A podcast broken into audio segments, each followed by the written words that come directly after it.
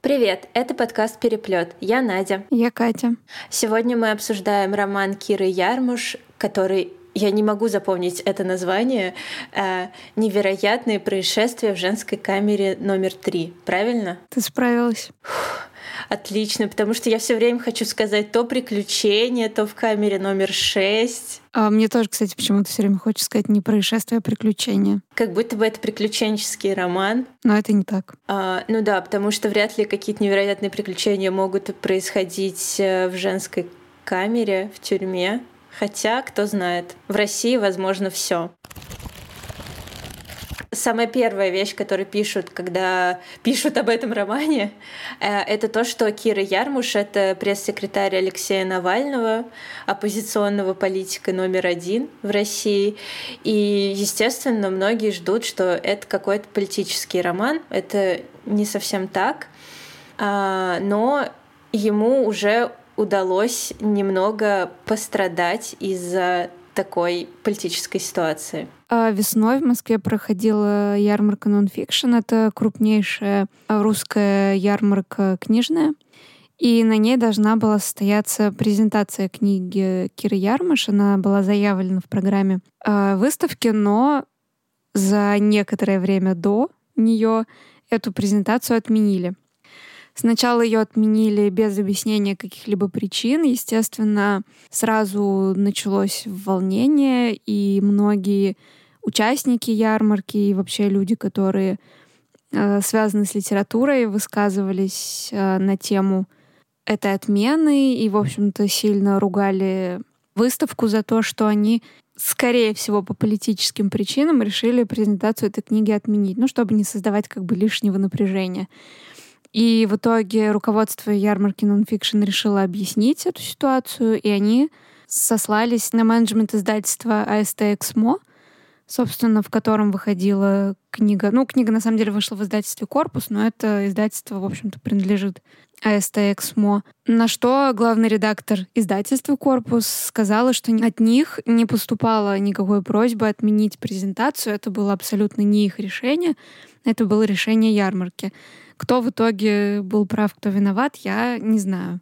Но многие солидаризировались вокруг этой книги, и, в общем-то, многие участники ярмарки нонфикшн, часть э, времени, отделенная на презентацию своих книг, либо вообще на какое-то их выступление, там, панель, доклад, они в итоге отвели именно этой книге, чтобы про нее поговорить, чтобы все-таки про нее услышали. И насколько я знаю, э, книга очень хорошо продалась в итоге на ярмарке. Там скупили, по-моему, все экземпляры. В общем, получила свое внимание даже без презентации, в общем-то, на ярмарке.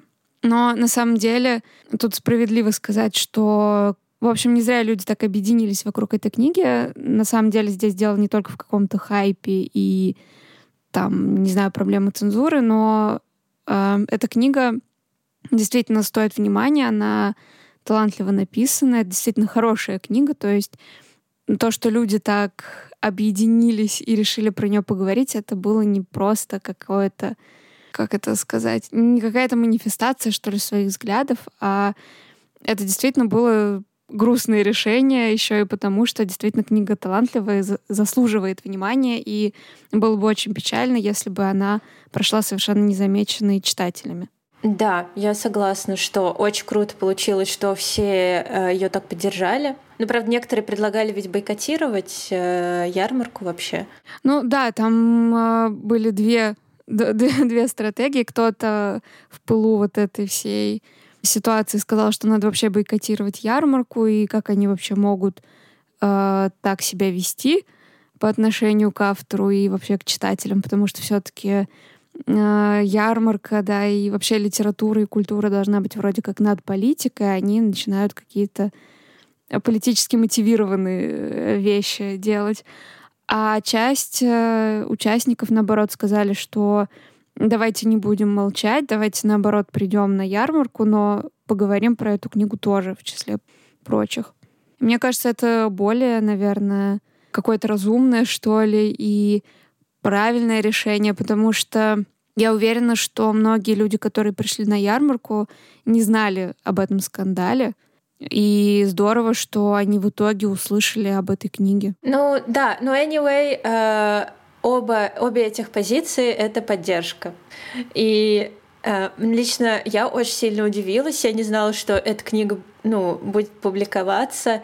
И меня, как сказать, сильно удивило в приятном смысле, что там, например, э, отзыв Навального можно на ней напечатать мне кажется, сейчас уже, что это были какие-то золотые времена свободы. Ну, на самом деле, мне кажется, здесь еще э, сыграло... Почему э, возникло такое напряжение вокруг этой ситуации? Потому что действительно литература в последнее время оставалась таким островком свободы. Все мы знаем, да, что есть все равно цензура и на телевидении, и есть проблемы у там, фильмов, которые поднимают какие-то... Я не говорю сейчас про политические даже какие-то вещи, а элементарно там, если в картине, там, в фильме, да, есть мат, например, то его там будут запикивать или еще что-то. Ну, то есть не у всех произведений искусства есть возможность дойти до зрителя, да, ну вот. А литература как-то оставалась в последнее время. Это мы раньше были очень литературоцентричной нацией. Сейчас как бы в целом культура, ну, не только российская, мировая немножко отходит от литературоцентричности, ну, немно, не немножко, а сильно. И в итоге это на самом деле литературе на пользу, потому что кажется, что какой-то жесткой цензуры нет, и, в общем-то, все что угодно может быть издано, дойти до читателя, да, можно и отзыв Навального напечатать на книге, и ничего за это никому, я так понимаю, не будет. И тут э, вторгаются вот в эту зону, которая оказалась абсолютно свободной от каких-либо цензурных ограничений, вот так жестко вторгаются и фактически забирают право голоса и презентации своей книги у автора. Да, но как мы уже сказали, роман не политический, и кроме Алексея Навального его похвалили Борис Акунин и Дмитрий Быков. Мне кажется, это э, две таких фигуры в русской литературе, авторитет которых мы не можем отрицать, поэтому придется и нам, и вам обратить внимание такие дела. Не отвертитесь, да. Мы уже сказали несколько раз, что это книга не о политике, поэтому самое время сказать, э, о чем же эта книга. Блин, а если начать пересказывать э, сюжет, то кажется, как будто бы о политике. Это, короче, мой поинт не доказывает. Все не так однозначно. Да. А, в общем, сюжет такой. Главная героиня, ее зовут Аня, ей 28 лет, она закончила МГИМО, а, попадает в спецприемник за участие в митинге. А, точнее, по-моему, даже ее задержали на митинге, но решили, что кого-то надо наказать, и так как у нее был репост на стене ВКонтакте, который лайкнуло два человека, ей, в общем, дали 10 суток, и она попала в спецприемник. А, в спецприемнике оказалось э, совершенно не так страшно, как мы могли бы представить. И там, естественно, с ней сидели не уголовницы, а абсолютно обычные женщины, которые попали туда. Ну, там одна материла в мента, другая ездила без прав, третья там еще что-то. А за алименты.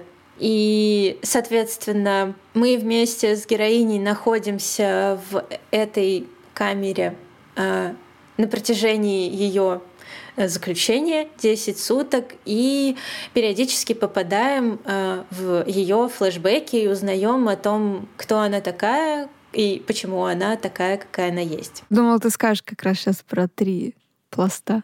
А, да, я скажу. А, наверное, я когда читала про книгу, я откуда-то позаимствовала. У кого-то более э, умного, чем я, я позаимствовала мысль, что в этой книге три пласта, три линии. Это реалистичный э, роман про будни в спецприемнике, а, это роман взросления, да, то есть флешбеки героини про ее детство, ее учебу в университете, любовный треугольник, в котором она участвовала. И третья линия мистическая, эм, которая даже, может быть, в чем-то превращает роман в фэнтези, Но сама автор называет его э, магическим реализмом. Это жанр, который Кира Ярмыш, по ее собственным словам, очень любит. И я предлагаю нам обсудить э, эти пласты а, один за одним. С какого начнем? А, ну давай начнем, наверное, с самого очевидного, с реалистического. Да, давай, начинай. Меня вообще в романе привлекла вот эта фактура, что действие происходит в спецприемнике. Потому что, ну, это то место, где не каждый из нас оказывался, и я не была, поэтому мне на самом деле было интересно узнать, как это все устроено изнутри. А, сама, в общем, Кира Ярмыш бывала в этих местах, и она очень интересно, с деталями описывает, в общем-то, быт э, заключенных в спецприемнике женщин. Наверное, тут мы поговорим и про героинь, да, которые с ней оказались в этой камере. Да, да, конечно. В общем-то, может быть, это небольшой недостаток романа, но сокамерница главной героини, возможно, несколько не то чтобы карикатурны, но это какие-то такие очень обобщенные образы. И мне кажется, что это может быть и как недостаток, и как достоинство. Что ты думаешь? Ты говорила, что это недостаток. А, да, я первая возмущалась. Я помню, что они э, недостаточно объемные личности, чтобы я за них переживала. Так, э, давай для слушателей, которые еще не прочитали, э, расскажем, кто там сидел вместе с Аней. Это была Инстаграм, хотя непонятно. Кира Ярмаш просто рассказывала в интервью, что когда она сама э, проводила время в спецприемнике незабываемо, ей очень запомнилась ее сокамерница Инстаграм-модель. Майя ее звали, да? Книге. Майя, да. Вот, поэтому я сразу же записала ее в Инстаграм модели. Ну, в общем, это э, девушка, которая инвестирует э, в свою внешность, она сделала себе губы, попу, там все сделала, э, и привлекает богатых мужчин, живет за счет их подарков, ну и готова, если ей очень понравится э, мужчина, которого она встретила, она готова стать содержанкой. Э, она очень практично к этому подходит, копит деньги, ей удалось купить квартиру и машину на содержание, которые ей оставляли мужчины, и, в общем-то, она считает, что она все делает правильно и не считает э, как сказать, не считать, что она находится в каком-то униженном положении, а наоборот, она выбирает, э, с кем ей быть и что ей от этого получать. Это первая героиня, мне кажется, она самая такая запоминающаяся из э, всех сокамерниц. Вот, еще там есть э, женщина по имени Ира. Она алкоголичка. Человек с алкогольной зависимостью, корректно говорить. Это ты читала ту книжку про то, как правильно говорить, я не помню. Да, да, да, я читала, что в общем, нельзя определять человека через его зависимость. Ну, в общем, это женщина, а, которая в общем-то, по-моему, даже особо нигде не работает, э, любит э, выпить в компании своих друзей-мужчин, э, готова переспать с ними, если что, за водку или за пиво. У нее есть ребенок, который живет с ее матерью и которому она должна платить алименты. Но так как она эти алименты не платит, то она попадает в спецприемник. А, естественно, никто на нее не заявлял, просто государство ее нашло и посадило, а ее мама только этому обрадовалась, сказала, ну вот хотя бы 10 суток не попьешь. Вот. Это две героини, которых я запомнила. Поэтому дальше давай ты. Ну, мне кажется, эти две героини, они, наверное, самой такой подробно рассказанной истории, потому что про остальных мы знаем гораздо меньше. А, там сидит еще чернокожая девушка Диана, про нее мы знаем, что она подрабатывала моделью. О, это классная история. Да, там была очень смешная история, как ее фотографию своровали для рекламы арбузов на рынке. А, у нее было, по-моему, два мужа, если я не ошибаюсь, и оба они сидели в тюрьме. А также там есть э, девушка Катя. Про нее мы знаем, что у нее отношения с женщиной, и, кажется, я больше вообще ничего про нее не помню. Ну, да. Это она материла мента или нет? Нет, по-моему, это была Наташа. А корректно вообще говорить мент? Может быть, нужно говорить э, человек, э, выполняющий обязанности правоохранителя или человек, э, работающий в силовых структурах? Сотрудник правоохранительных органов. Ну, мент, короче. Полицейский. И, в общем-то, да, еще одна сокамерница — это Наташа. А, в общем-то, тоже довольно темная личность. Она как раз-таки единственная из них сидела в колонии. Она отбывала наказание за воровство. Правильно ведь? Да. И, в общем-то, тезис стереотипности, наверное, в первую очередь относится вот к героиням, которые мы с тобой писали первыми, да, вот к этой э, женщине с алкогольной зависимостью и к Инстаграм модели содержанки, э, наверное, это такие самые вот стереотипные какие-то типичные персонажи. То есть, э, в общем-то, это девушка, да, мы сразу по внешнему ее виду понимаем, ну, предполагаем, как она зарабатывает на жизнь, и, в общем-то, в дальнейшем это оправдывается, и она действительно ну, недалекая. Ну, наверное, сборник вот этих стереотипов, которые у нас есть.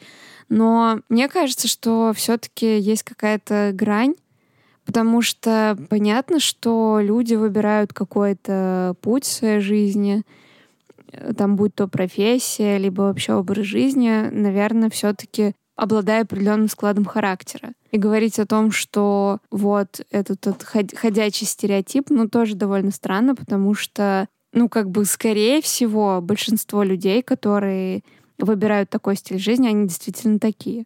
Иначе почему они это, такую жизнь выбрали? Если говорить о женщинах, которых ты перечисляла последними, то мне было сложно даже назвать их стереотипом, поскольку э, я не видела таких в общем, я не понимаю, это стереотипы чего? Это обобщенное представление о ком? Э, героиня Катя, да, которая живет э, с девушкой. Я не могу сказать, что это стереотипное представление о лесбиянке. Ну, разве только то, что да нет, я, я не могу сказать. Ну, может быть, я просто ну, не так много у меня таких знакомых, чтобы я могла сформировать какой-то стереотип. Ну, в общем, я не совсем понимаю, э, почему эти героини как-то для меня очень широкими мазками э, нарисованы. Вот так я скажу. Ну, я согласна, что да, часть из них действительно вот как мы с тобой рассказывали, про них вряд ли мы что-то можем прям очень определенное сказать.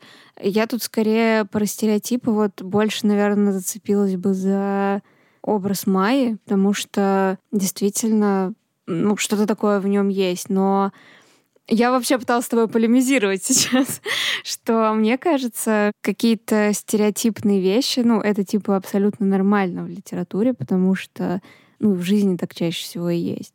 А, да, конечно, жизнь сложная, все люди сложные, у многих есть какие-то свои особенности, но тем не менее, как я уже сказала, если люди выбирают какой-то определенный образ жизни или какую-то профессию, ну, это тоже не случайно. Вряд ли ну, женщина там с другим складом характера выбрала бы такой же путь, как вот эта Майя, например. Или та же вот э, женщина Ирина, женщина Ирина, с алкогольной зависимостью. То есть все равно же какие-то такие вещи, они характером определяются человека. А, ну окей, но сложно сопереживать этим героиням и сложно, ну не знаю, как как-то рассуждать о раскрытии их характеров, да, там об арке персонажа. В общем, там изображение характеров в реалистичной части, наверное, не самое главное достоинство, а самое главное достоинство — это фактура, описание жизни в спецприемнике, распорядков. А, вот я, я очень люблю такое. Оказалось, что я очень люблю про тюрьму. Я не знала до того, как я эту книгу прочитала, что мне будет настолько интересно. я так поняла, что люди там не сидят за решеткой. Ну вот как в фильмах. То, что там типа дверь с окошечком, да? какое там постельное белье, как часто тебя там пускают в душ, что тебе там дают телефон на 15 минут в день, и тебе нужно за него расписываться. Я вот не знала такого. Ну да, все эти тюремные порядки, это очень интересно, и какие-то правила довольно странные на наш взгляд, но действительно объясняемые в тексте и действительно имеющие под собой какое-то основание. Например, там был эпизод с передачкой, и полицейские говорят о том, что нельзя передавать апельсины. И, в общем-то, героиня закономерно удивляется, почему вроде как любую еду там можно, яблоки можно, апельсины нельзя. А оказывается, из-за того, что апельсины э, со сочный фрукт, его можно накачать алкоголем как оказалось. В общем, видимо, были какие-то прецеденты, либо действительно есть какие-то э, расписанные правила. Вообще, не знаю, мне как-то довольно всегда завораживает э, в любой бюрократической, наверное, системе вот эта сложная какая-то э, система правил и порядков, которая иногда кажется, знаешь, какой-то абсолютно непостижимой и что-то из разряда там нельзя выносить э, мусор ночью. Это на первый взгляд может быть похоже на какие-то совершенно безумные, абсурдные правила и приметы, но на самом деле они имеют под собой какие-то прецеденты, либо действительно вот какую-то разработанную систему. И это ну, я, наверное, действительно напишу это словом «завораживает». Да, это прикольно. Но вообще, кстати, э, если вспоминать содержание книжки, то э, вот апельсины нельзя пронести, потому что их можно накачать алкоголем, а бутылку водки туда проносили, и траву, в общем-то, тоже. Ну, да. Э, мне очень понравился эпизод, когда они там выглядывали в окно, а, ну, Типа ты можешь посмотреть из своей камеры на двор, где гуляют люди из других камер, всех выводят по очереди. А я думала, всех выводят вместе, и они ходят по кругу, заложив руки за спину. Ну, в общем, когда они увидели там мужика в костюме и спросили, ты что, жених? А он такой, не, свидетель. Да, это довольно забавно. Ну, вообще, вот это изображение такой бю- бюрократической машины, оно очень кажется достоверным. Ну, мне, по крайней мере, показалось. И мне кажется, любой человек, который вообще сталкивался когда-либо с какими-то бюрократическими аппаратами и бывал в каких-то, скажем так, казенных заведениях, типа тех же больниц, а, знает, что вот действительно там есть какие-то...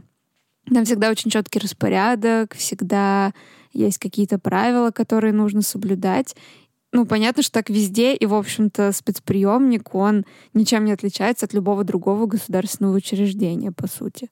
И это, кстати, тоже, ну, такое немножечко открытие.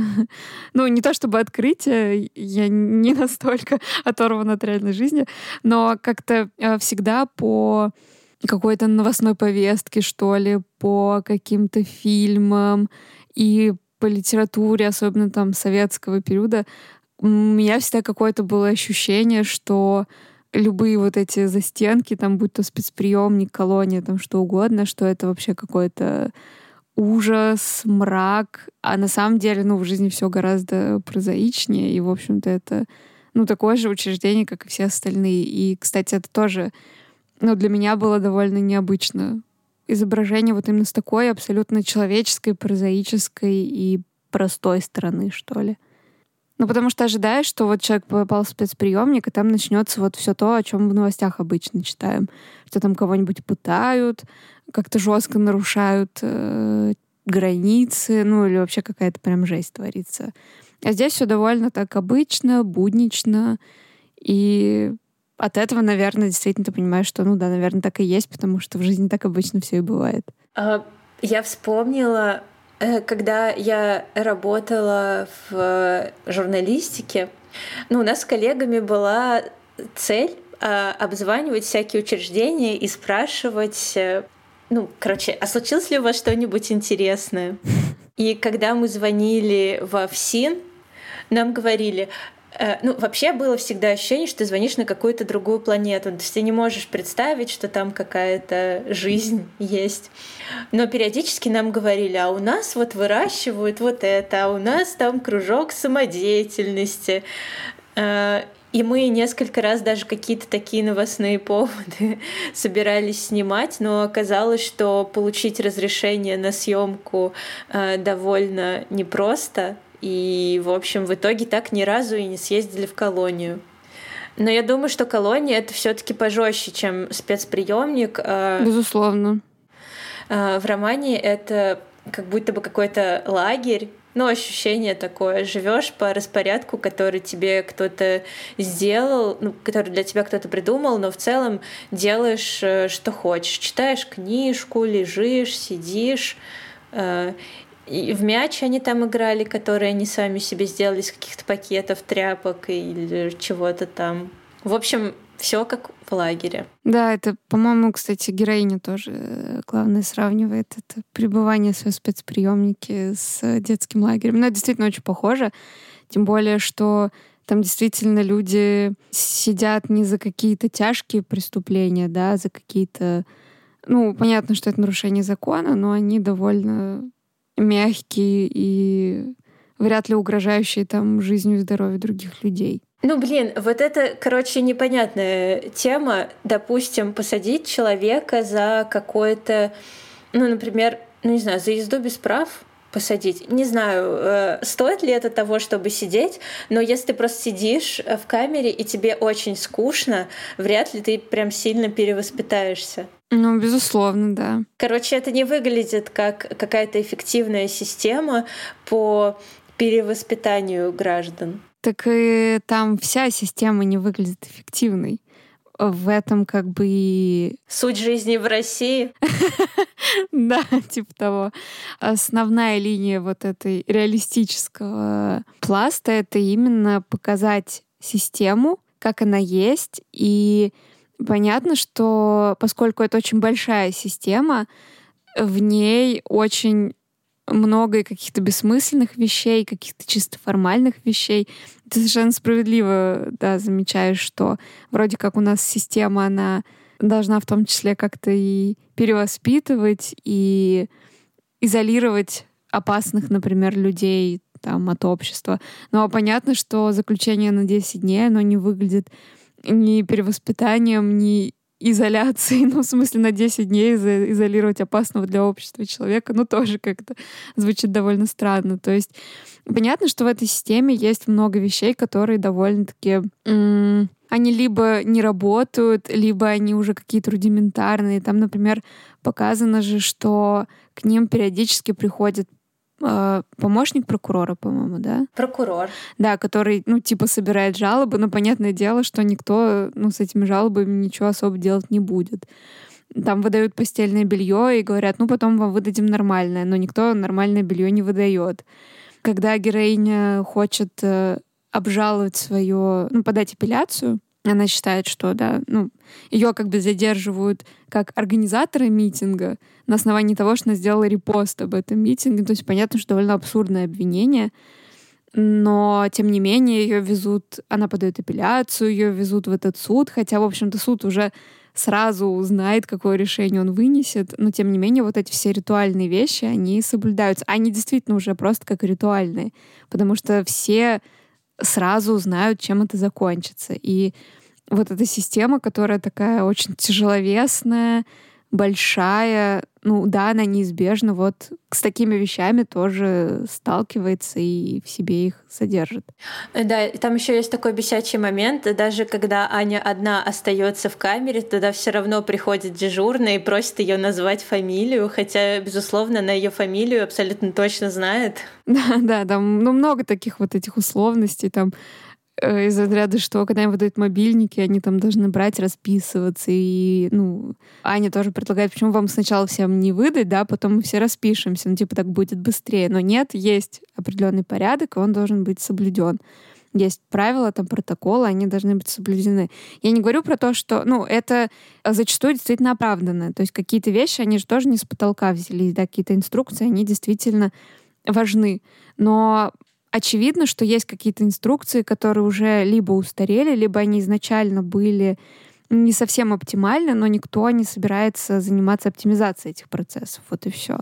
Ну, то есть это, мне кажется, реально неизбежная, абсолютно естественная вещь для большой, большой системы. К сожалению, звучит э, не очень оптимистично. Ну, так устроена наша жизнь. А здесь еще, наверное, о чем бы хотелось поговорить в вот этой реалистической линии, здесь, конечно же, ну, без этого, наверное, не могло обойтись, да, поскольку героиня садится в спецприемник за участие в митинге, ну, точнее, за организацию митинга. А, неизбежно это тоже на страницах романа обсуждается, и мне кажется, здесь Ярмыш дает очень как раз-таки распространенные точки зрения людей на митинге. Mm, да, это прикольно. Да, это довольно классно, и, наверное, это тоже будет интересно читать через какое-то время, чтобы понять, как действительно относились, относятся сейчас, да, вот к митингам, ко всей этой истории, потому что то, что говорят герои, с которыми беседует Анна, это, в общем-то, абсолютно узнаваемые вещи. Я сама там слышала такие тезисы от разных людей, читала такие мнения в интернете, и, в общем-то, мне кажется, всем они совершенно знакомы. Типа, а сколько вам платят? Да-да-да. Или мне еще понравился диалог э, с вот как раз-таки про то, сколько вам платят. Это Аня разговаривала с еще одним заключенным, и вот она ему рассказывает, что они, значит, выходят против коррупции, там все такое. Он говорит, что это все фигня, потом она его спрашивает, «А за что тебя посадили, а он говорит про, ну, за то, фактически за то, что он отказался дать взятку. Вот. Ну, то есть, как бы противоречия у людей в головах существуют. И мне кажется, там еще проговаривается один очень важный тезис, с которым я все время внутренне абсолютно не соглашаюсь, и который меня раздражает всегда, это когда начинается риторика в духе, что что-то, ну, что-либо там можно подставить что угодно у нас в крови. Ну, типа, мы русский народ, и поэтому у нас в крови, там, не знаю, что алкоголизм, э, воровство, это типа абсолютно наш генетический код. Ну, для меня все время этот тезис, ну, меня прям начинает дико трясти, потому что понятно, что нет никакого гена воровства, который бы там передавался от родителей детям. Есть некое устройство общества, да, есть какие-то э, взгляды, культура, я не знаю, воспитание, все что угодно, которое в итоге и вот эти вот высказывания оправдывают, что человек вот типа может и это нормально, если он э, там, находясь, не знаю, при исполнении, еще как-то ворует, да, типа, есть тут поговорка, там, на работе ты не гость, укради хотя бы гвоздь. То есть какие-то вот эти штуки, и это почему-то приписывается, что это у нас в крови, а значит, мы не можем это изменить, то есть мы с этим родились, и мы дальше этот мифический ген русскости будем передавать нашим детям. И меня, конечно, все время прям начинает трясти, когда вот заходит, доходит дело до таких аргументов. Ну, про воровство это очень смешно. Вы не пробовали, вот когда люди работают и получают достойную зарплату, и у них все есть, и им как бы ничего воровать не надо. Ну да, когда люди уверены в завтрашнем дне, когда они понимают, что у них какая-то стабильная работа, да, стабильная должность, когда у них нормальная зарплата, ну как-то не возникает желания что-то своровать ну, кажется, да, ну, на, может быть, это абсурдно, может быть, ученые откроют какой-то ген, но мне кажется, что все-таки дело не в этом. Прикинь, британские ученые э, открыли ген русского человека, который э, отвечает за то, чтобы повиноваться сильному правителю. Страдать еще обязательно. И создавать великую литературу. Безусловно. Ну, то есть понятно, что это все социальные надстройки, и не надо Ребята, не надо винить наследственность, я не знаю, мифический ген, э, какой-то, я не знаю, менталитет. Мы все хозяева себя и своей жизни, и можем на это влиять, и то, что так сейчас есть, это не то чтобы единственный возможный вариант и не то чтобы самый правильный. Поэтому ужасно, ужасный аргумент, в общем. Не могу перестать бомбить. Ты сейчас сказала такую пламенную речь, как будто бы с крыши броневичка. Надеюсь, до этого не дойдет в моей жизни. До броневичков. Да, я тоже.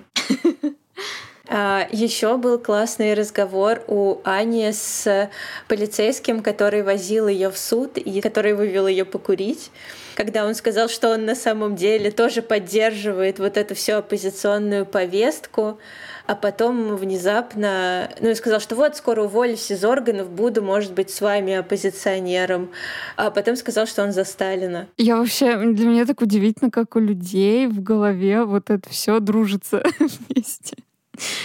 Это просто поразительно. Может быть, есть какой-то особый русский ген, ответственный за это? Ген за Сталина или что? Ну, такой точно есть. Сталинский ген.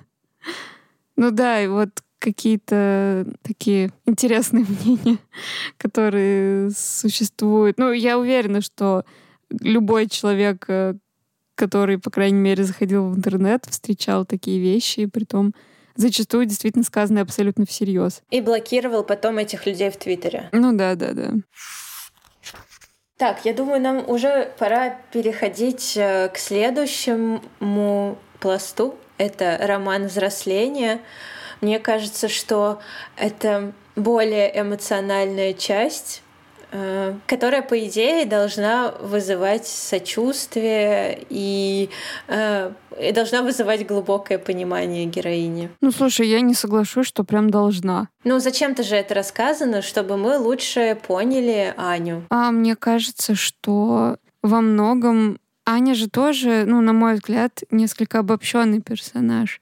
Ну, в плане, что у нее довольно типичная судьба. И ну, хотя, нет, наверное, неправильно так говорить. А в чем типичность ее судьбы? Ну, я бы даже сказала, наверное, не типичность ее судьбы, наверное, здесь не права. Скорее, типичность каких-то взглядов, э, какой-то системы ценностей, что ли, которая характерна для очень многих людей нашего поколения. Я бы скорее вот так, наверное, сказала.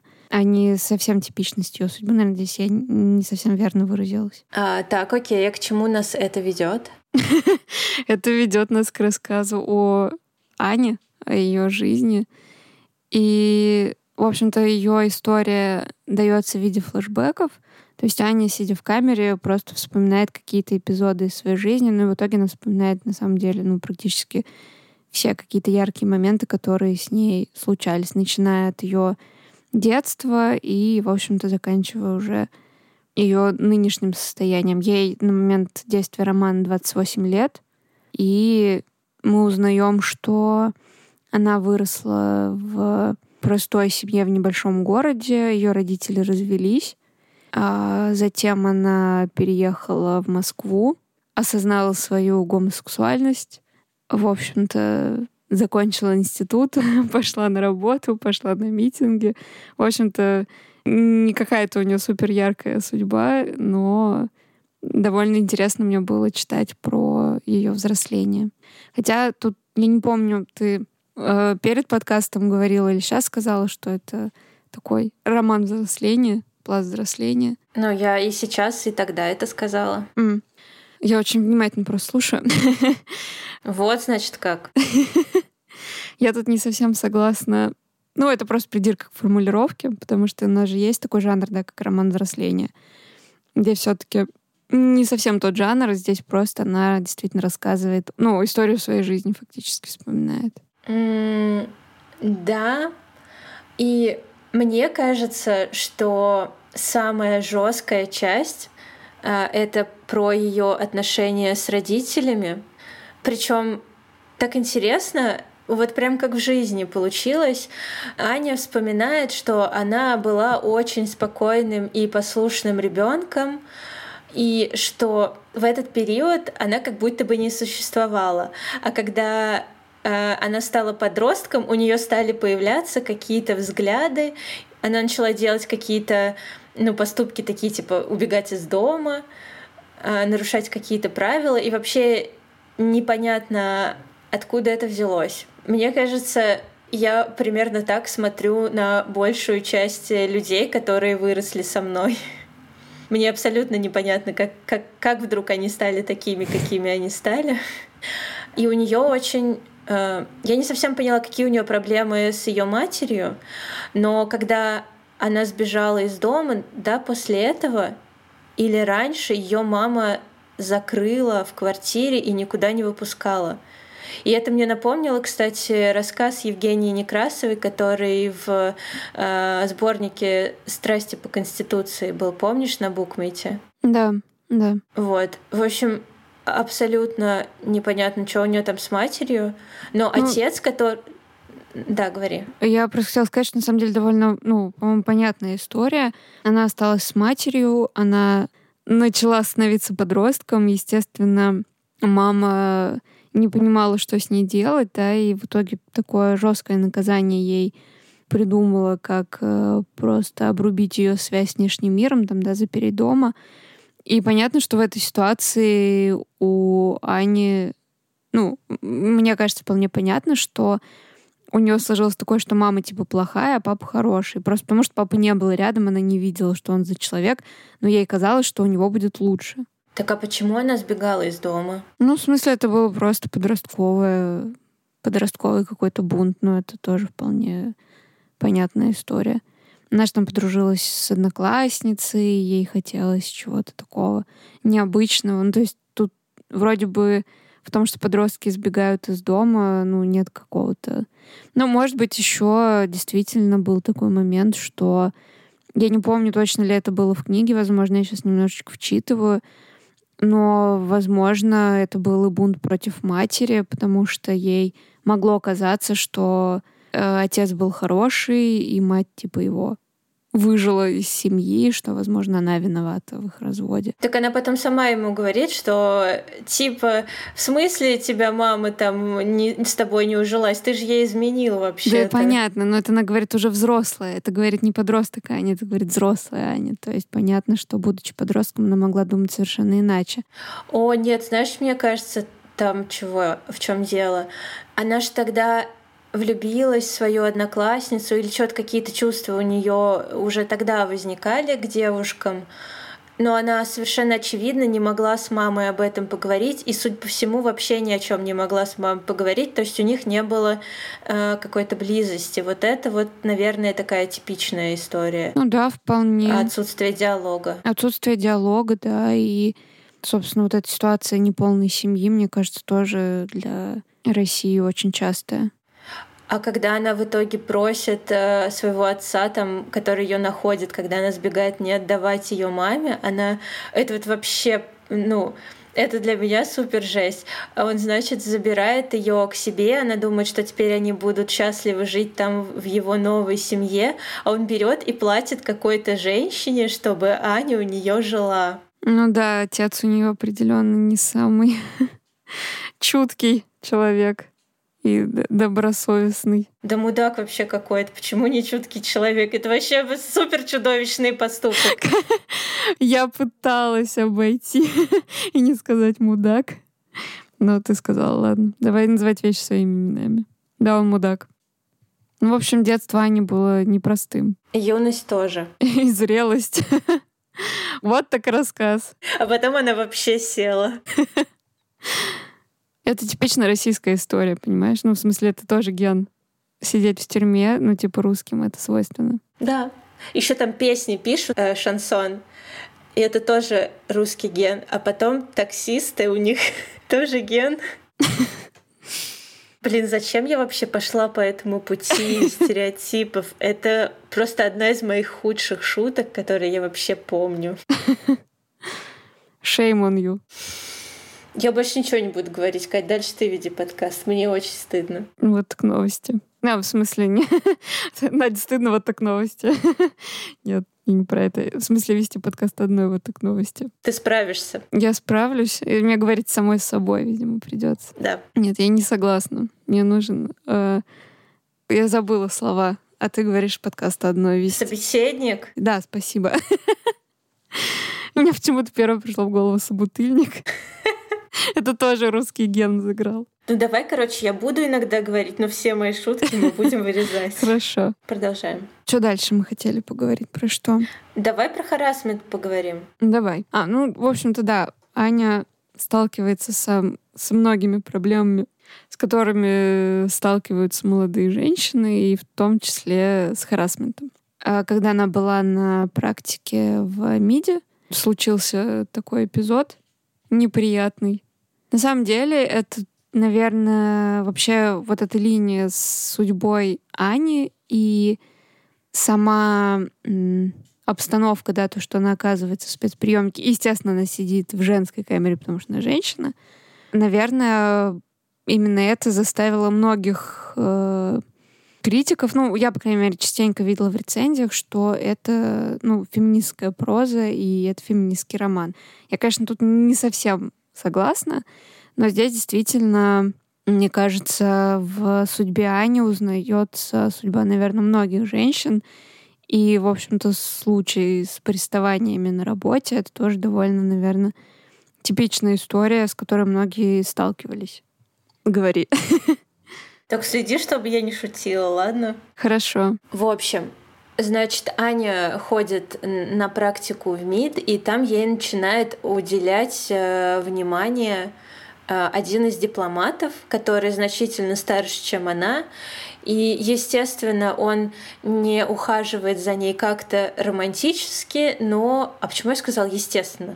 Я не знаю. Он не ухаживает за ней романтически, но зовет ее на всякие пьянки. А, и одна из этих пьянок э, заканчивается для них сексом. А, в процессе Аня понимает, что ей это не очень сильно приятно, и, в общем-то, она этого и не хотела но как-то внутри себя э, ну, решает, что лучше потерпеть и воспринимать это как какую-то э, кринжовую историю, которую она потом будет рассказывать друзьям. Э, и мы с тобой уже обсуждали мнение э, в, в интернете по поводу того, что там как-то неправильно отрефлексирована эта точнее не отрефлексирована эта ситуация, что она там недостаточно пострадала. И напомни корректные формулировки, я просто уже какую-то дичь говорю. Если я не ошибаюсь, говорилось о том, что вот то, что с ней произошло, абсолютно никак на нее не повлияло, и что она действительно как-то очень легко из этой ситуации вышла без какой-то серьезной травмы и что то, что с ней произошло, никак не повлияло на ее дальнейшую жизнь. И, в общем-то, ей самой тоже как-то не воспринималось как какая-то серьезная травма или серьезное происшествие в ее жизни. Вот, по-моему, было что-то в таком духе. Ну, в целом суть претензии в том, что она недостаточно страдала. Ну да, да, да. Недостаточно пострадала в такой ситуации. Ну, если грубо говорить, то да. А я очень грубо говорю сегодня, извините.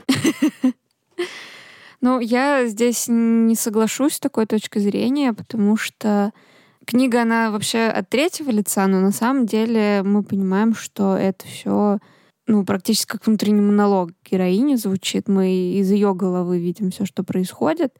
И когда она вспоминает э, вот этот эпизод своей жизни, там есть как раз довольно э, типичные вещи, которые многие э, женщины, которые делятся таким опытом, которые действительно не испытывали в момент совершения насилия.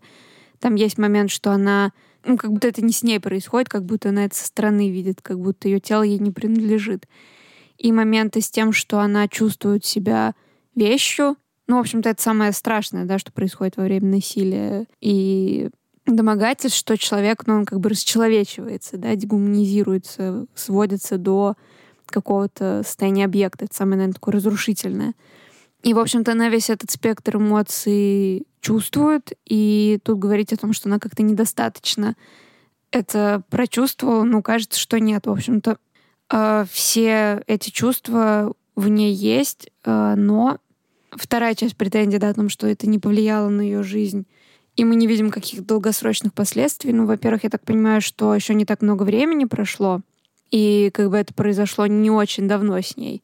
А во-вторых, э, ну как бы степень переживаний, степень травмы, она у разных людей разная. И кто-то действительно в большей степени, кто-то в меньшей степени переживает.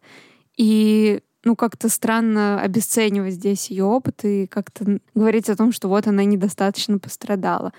Ну, мы как бы не знаем. Возможно, это проявится в дальнейшем, но и в целом уже ее же все равно триггерит. Она же вспоминает эту историю не просто так. Она вспоминает эту историю, когда в колонии в столовой к ней начинает приставать э, один из заключенных.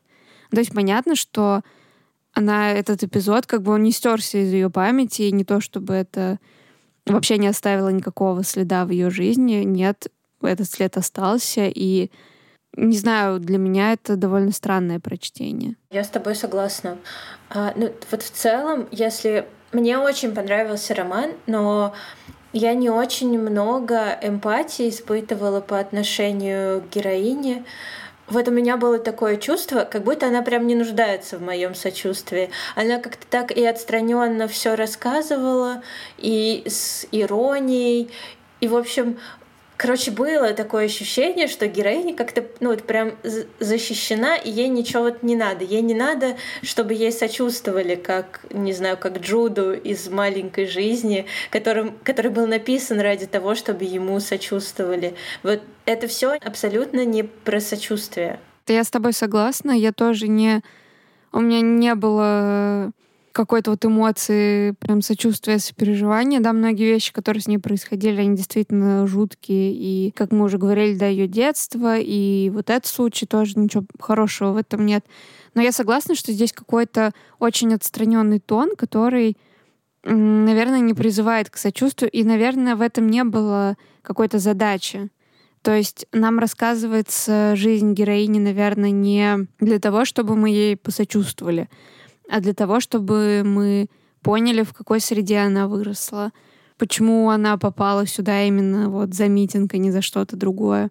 Здесь же, мне кажется, еще такой момент, что она, по-моему, сама это проговаривает, что ей всегда казалось, что в спецприемники попадают только какие-то, ну, абсолютно маргинальные люди, да, которые там из какой-то вообще абсолютно другой среды. И она как бы вот девочка там ну да, там семья была не супер, но в принципе довольно типичная семья.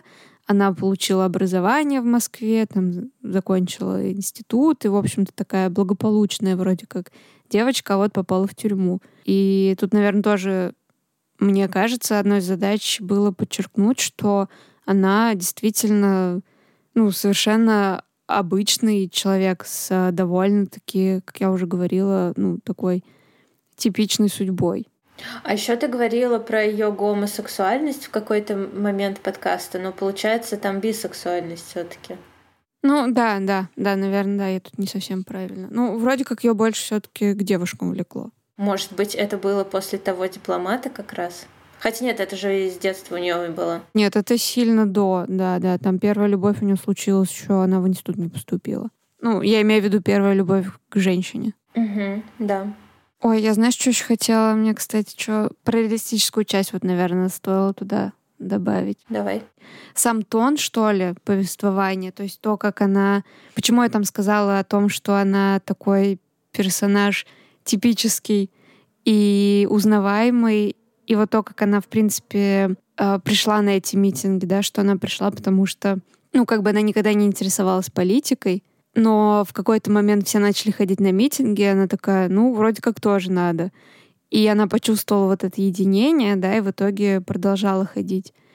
И про ее действительно вот этот э, немножко такой бравурный момент, что вот она, когда у них заходит разговор о том, что «а как вы там объясните, почему у вас 10 там, дней не было на работе?»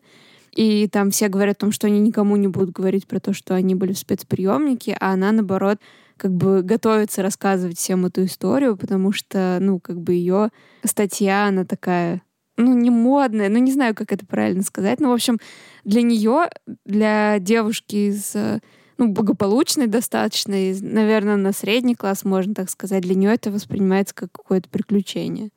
Я не знаю, куда эту ремарку вставить, но я как-то хотела об этом сказать. Мне кажется, это свойство молодых людей э, может быть, даже и не только молодых. Мы же тоже постоянно думаем, когда у нас какие-то неприятности, ну, мы уже думаем в этот момент, когда они происходят, как мы будем рассказывать про эту историю. Да, да, да. Но это говорю, это такое вот э, поколение соцсетей, вот это все. Ну, как бы, потому что вот какие-то ее вот эти шутки, какие-то ее вот эти взгляды на происходящее, они действительно. Ну, почему эта книга тоже как-то цепляет? Потому что это все, ну, очень узнаваемый, ты себя узнаешь в каких-то моментах. Ну вот именно в том, как она думает. Да, да, есть такое, да. Вот это прикольно. И самое время поговорить про мистическую часть книги. Это то, что заставило меня очень быстро ее прочитать. Мне было очень интересно, что же происходит. И это будет часть со спойлерами, поскольку, наверное, мы не сможем не обсудить финал. Да. Спасибо за поддержку. Пожалуйста. Все какой-то тон отстраненный и ироничный, как у героини книги. Заразилась. А мистическая часть заключается в том, что героиня периодически видит в камере то, чего не видят другие. А, например, в первую ночь э, в спецприемнике она видит, как одна из сокамерниц ночью заносит на ней гигантские ножницы, которых, конечно же, ну, не могло быть вообще в этой камере. Потом она видит, как другая ее сокамерница стоит за ее спиной. Она видит это в зеркало, как она стоит за спиной и распускает и наматывает на пальцы свои волосы. То есть довольно жуткие какие-то видения у героини происходят. И, в общем-то, она не может их как-то объяснить логически. Ну и читатель тоже, соответственно, не может. Ну, это не то чтобы видение, ну, это иногда видение, а иногда это сны. И то есть э, первый раз она видит сон, и она поначалу воспринимает это как сон. Ну, она пытается объяснить себе это, да, что это был сон, хотя в процессе она как бы говорит о том, что она, ну, ей не кажется, что это сон. Например, вот в этом эпизоде с ножницами она абсолютно уверена в реальности происходящего, ну, когда это происходит. И там еще был эпизод, когда на нее напала сокамерница и требовала отдать э, цепочку, которой у Ани не было. А на утро, ну, это было во сне, а на утро она проснулась и реально нашла цепочку, которая обронила одна из дежурных. А, которую не обронила, а которую Ой, спойлер. Ну да, в общем, одна из сидящих в камере женщин украла цепочку э, дежурной, и, в общем-то, эту цепочку она ну, выбросила, а в итоге она оказалась в руках у Ани. Ну и, в общем-то, вся эта мистическая часть, она наполнена деталями, наполнена символами, которые, в общем-то, Аня в итоге прочитывает и понимает, что это все связано с э, Мойрами, с богинями судьбы. То есть там есть веретено, есть нить, есть ножницы, в общем-то, все, что связано вот с этими богинями мифологическими. А, ну да, но они же, ну как сказать, у них не просто есть эти а, атрибуты богинь, а они эти атрибуты э, применяют, э, забирая или давая кому-то жизнь. То есть они, каждая из них рассказывает э, мистич, э, мистическую историю про смерть кого-то из людей, которых они встретили, и обязательно перед смертью этого человека там они взяли ножницы, там что-то сорвали цепочку. Да, там несколько таких эпизодов, и это, собственно, связывает вот эту реалистическую мистическую часть. Там было, что Майя завязала э, своей сестре ниточку и сказала, что та забеременеет, и та действительно забеременела. В общем, да, все вот эти эпизоды, они связаны с нитями и с жизнью и смертью. То есть, когда какие-то нити обрываются, то и жизнь обрывается у человека. И, в общем-то, ну, закономерно всегда, когда ты такое видишь в романе, закономерный вопрос, ну, типа, зачем это все? И к чему бы это? А, твой взгляд? Я склонна соглашаться с Галиной Юзефович. Она не совсем про это, наверное, говорила, а может быть и про это. Про то, что вообще э, жизнь людей э, заключенных в спецприемнике и э, их надзирателей — это модель отношения э, ну, обычных людей в России и э, власти. И они вот так просто сосуществуют, в принципе, друг друга бесят. Э, одни устанавливают какие-то глупые правила, другие вынуждены им следовать. Но на самом деле у людей, которые вроде бы в подчиненном э, положении это я уже додумываюсь, Галина Юзефович, э, в каком-то подчиненном э, положении находится на самом деле, у них может быть, ну, как великая власть, с которой приходит большая ответственность. Это я уже с дядей Беном соглашаюсь. И В общем, я, наверное, все-таки вижу э, политический месседж, ну, да, не политический, наверное, больше человеческий, а, вот в финальном выборе а, Ани, когда она у нее в руках оказывается цепочка, и она думает, разорвать ее или нет, готова она к такому или нет, готова ли она решить чью-то судьбу. В общем, я вижу в этом метафору того, что люди, в общем-то, могут Э, и разорвать цепи, которые их сковывают, одну цепь, которая их сковывает. Мне на самом деле нравится твоя теория, но я, наверное, тут бы еще добавила, что для меня вообще не выглядела инородным мистическая линия еще и потому, что мне кажется, вообще этот роман очень здорово встраивается в целом в русскую литературу. Объясню почему. А, то, что мы говорили с тобой про типических героинь, это, мне кажется, тоже довольно частый прием в русской литературе именно, да, мы можем вспомнить там того же Гоголя. И вот эта хтонь, которая творится, она тоже, мне кажется, для русской литературы довольно характерна. И сны какие-то, это тоже прям очень частый мотив в русской литературе для меня как-то вот все это тоже встроилось совершенно органично. Я не почувствовала, что эта линия инородная. И да, мне очень нравится твоя интерпретация всего происходящего. Ну и, кстати, да, тут тоже связь, наверное, и с каким-то женским началом, потому что, собственно, Мойра — это же женские божества, и все вот эти символы, там, веретено, которые тоже являются вроде как, ну, обычно женскими символами. И роман-то, в общем-то, происходит в женской камере. Ну, то есть кажется, что здесь все вообще как-то очень органично. А, да, ну и вот всякие материнские божества, это же всегда а, в мифологии связь не только с жизнью, но и со смертью. Да, да. Ну, собственно, Мойра, они же определяют как раз-таки одна там придет нити, это жизнь, другая сплетает их с нитями других людей, да, это как ну, судьба. А третье обрезает эти нити, ну, убивает тем самым людей. То есть это как вообще метафора в целом жизни человека. Это действительно очень органично смотрится. Мне кажется, это очень большая заслуга Ярмуш, но у нее и идея такая изначально была смешать реалистичную тюрьму и русскую хтонь. Ну, то есть она прям, она придумала вот это. И мне безумно нравится этот концепт. Мне кажется, если она еще будет что-то писать в духе магического реализма, это, скорее всего, ну, прям будет одна из моих любимых писательниц. Ну, да, мне кажется, это как-то в целом немножко витает, что ли, в воздухе. Мы с тобой уже обсуждали, да, это уже Некрасову, у которой тоже вот эти мифологические мотивы вплетаются. То есть кажется, что в нашу реальность это все довольно-таки органично встраивается.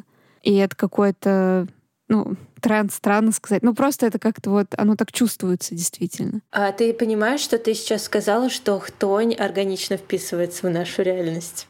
Ну, так всегда было. Ну, в смысле, это часть русской культуры. Заметьте, это никакой не ген, это не у нас в крови, это часть нашей культуры.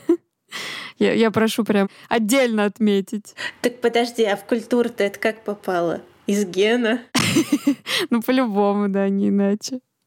Ну, я не знаю, сейчас, может, я уйду в какую-то совершенно левую степь. Может быть, это действительно связано и с э, обстановкой, что ли, в обществе. Не знаю, я не буду тут делать каких-то выводов, но факт в том, что в русской классической литературе это было, это было там у Гоголя, было у Достоевского, и, в общем-то, это ну, какая-то часть русской словесной культуры определенно. Обожаю хтонь. Ой, я тоже вообще. Ну что, давай, наверное, заканчивать, как-то финализировать. А, я могу сказать, что роман мне понравился, и его было действительно очень э, интересно читать. Я как-то вообще не заметила, как у меня прошло первое прочтение, и также незаметно при втором прочтении я абсолютно втянулась и снова перечитала роман с первой страницы до последней. Я эту книгу бы однозначно рекомендовала читать. Мне кажется, супер. А, а я бы рекомендовала эту книгу слушать. Ее прочитала сама автор, есть на Storytel. Я получила очень большое удовольствие. Но, правда, я по своей доброй традиции слушала на скорости 2х. Я не знаю, как ты это делаешь. Я просто очень быстро воспринимаю информацию. Это мой дар и мое проклятие. Ну что, давай прощаться. Мы с тобой опять наговорили какое-то чудовищное количество времени. Спасибо, что послушали, потому что если вы это слышите, вы послушали это до конца. Даже если на скорости 2х, все равно круто. Спасибо, что были с нами. Пока. Пока.